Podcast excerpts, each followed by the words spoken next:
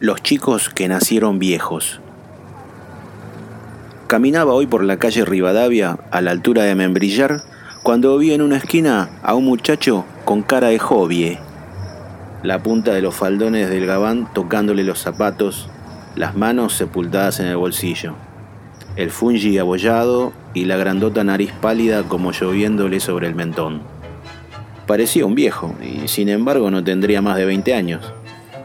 Digo 20 años y diría 50, porque esos eran los que representaba con su esgunfiamiento de mascarón chino y sus ojos enturbiados como los de un antiguo lavaplatos. Y me hizo acordar de un montón de cosas, incluso de los chicos que nacieron viejos, que en la escuela ya, esos pebetes, esos viejos pebetes que en la escuela llamábamos ganchudos. ¿Por qué nacerán chicos que desde los 5 años demuestran una pavorosa seriedad de ancianos y que concurren a la clase con los cuadernos perfectamente forrados y el libro sin dobladuras en las páginas. Podría asegurar, sin exageración, que si queremos saber cuál será el destino de un chico no tendremos nada más que revisar su cuaderno, y eso nos servirá para profetizar su destino. Problema brutal e inexplicable porque uno no puede saber qué diablos es lo que tendrá ese nene en el mate ese nene que a los 15 años va al primer año del Colegio Nacional enfundado en un sobre todo y que hasta mezquino y tacaño de sonrisa resulta. Y después, algunos años más tarde, lo encontramos siempre serio y nos bate que estudia de escribano o de abogado y se recibe ¿eh? y sigue serio y está de novio y continúa grave como un digesto municipal y se casa y el día que se casa, cualquiera diría que asiste al fallecimiento de un señor que dejó de pagarle los honorarios. No se hicieron la rata. Nunca se hicieron la rata. Ni en el colegio ni en el nacional. De más está decir que jamás perdieron una tarde en el café de la esquina jugando al billar. No. Cuando menos o cuando más, o a lo más, las diversiones que se permitieron fue acompañar a la hermana al cine, no todos los días, sino de vez en cuando. Pero el problema no es este de si cuando grandes jugaron o no al billar, sino por qué nacieron serios. Los culpables, ¿quiénes son? ¿El padre? ¿La madre? Porque hay purretes que son alegres, joviales y burlones, y otros que ni por broma sonríen.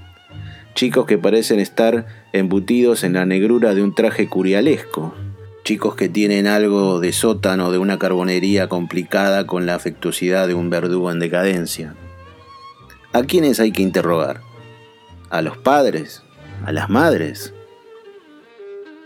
Fijándose un poco en los susodichos nenes, se observa que carecen de alegría como si los padres, cuando los encargaron a París, hubieran estado pensando en cosas amargas y aburridas. De otra forma no se explica esa vida esgunfiada que los chicos almacenan como un veneno echado a perder.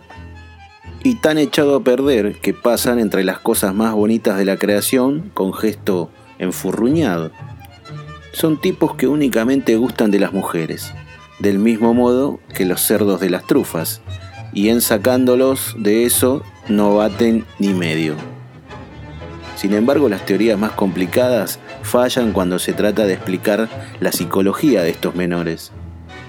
Hay señoras que dicen, refiriéndose a un hijo desabrido, yo no sé a quién sale tan serio. Al padre no puede ser, porque el padre es un badulaque de marca mayor. A mí, a mí tampoco. Chicos pavorosos y tétricos, chicos que no leyeron nunca El Corsario Negro ni Sandokan, chicos que jamás se enamoraron de la maestra. Tengo que escribir una nota sobre los chicos que se enamoran de la maestra. Chicos que tienen una prematura gravedad de escribano mayor. Chicos que no dicen malas palabras y que hacen sus deberes con la punta de la lengua entre los dientes. Chicos que siempre entraron a la escuela con los zapatos perfectamente ilustrados y las uñas limpias y los dientes lavados chicos que en la fiesta de fin de año son el orgullo de las maestras que los exhiben con sus peinados a la cola y gomina. Chicos que declaman con énfasis reglamentado y protocolar el verso a mi bandera. Chicos de buenas calificaciones, Chicos que del Nacional van a la universidad y de la universidad al estudio y del estudio a los tribunales y de los tribunales a un hogar congelado con esposa honesta y del hogar con esposa honesta y un hijo bandido que hace versos a la chacarita. ¿Para qué habrán nacido estos hombres serios? ¿Se puede saber? ¿Para qué habrán nacido estos menores graves, estos colegiales adultos? Un misterio. Misterio.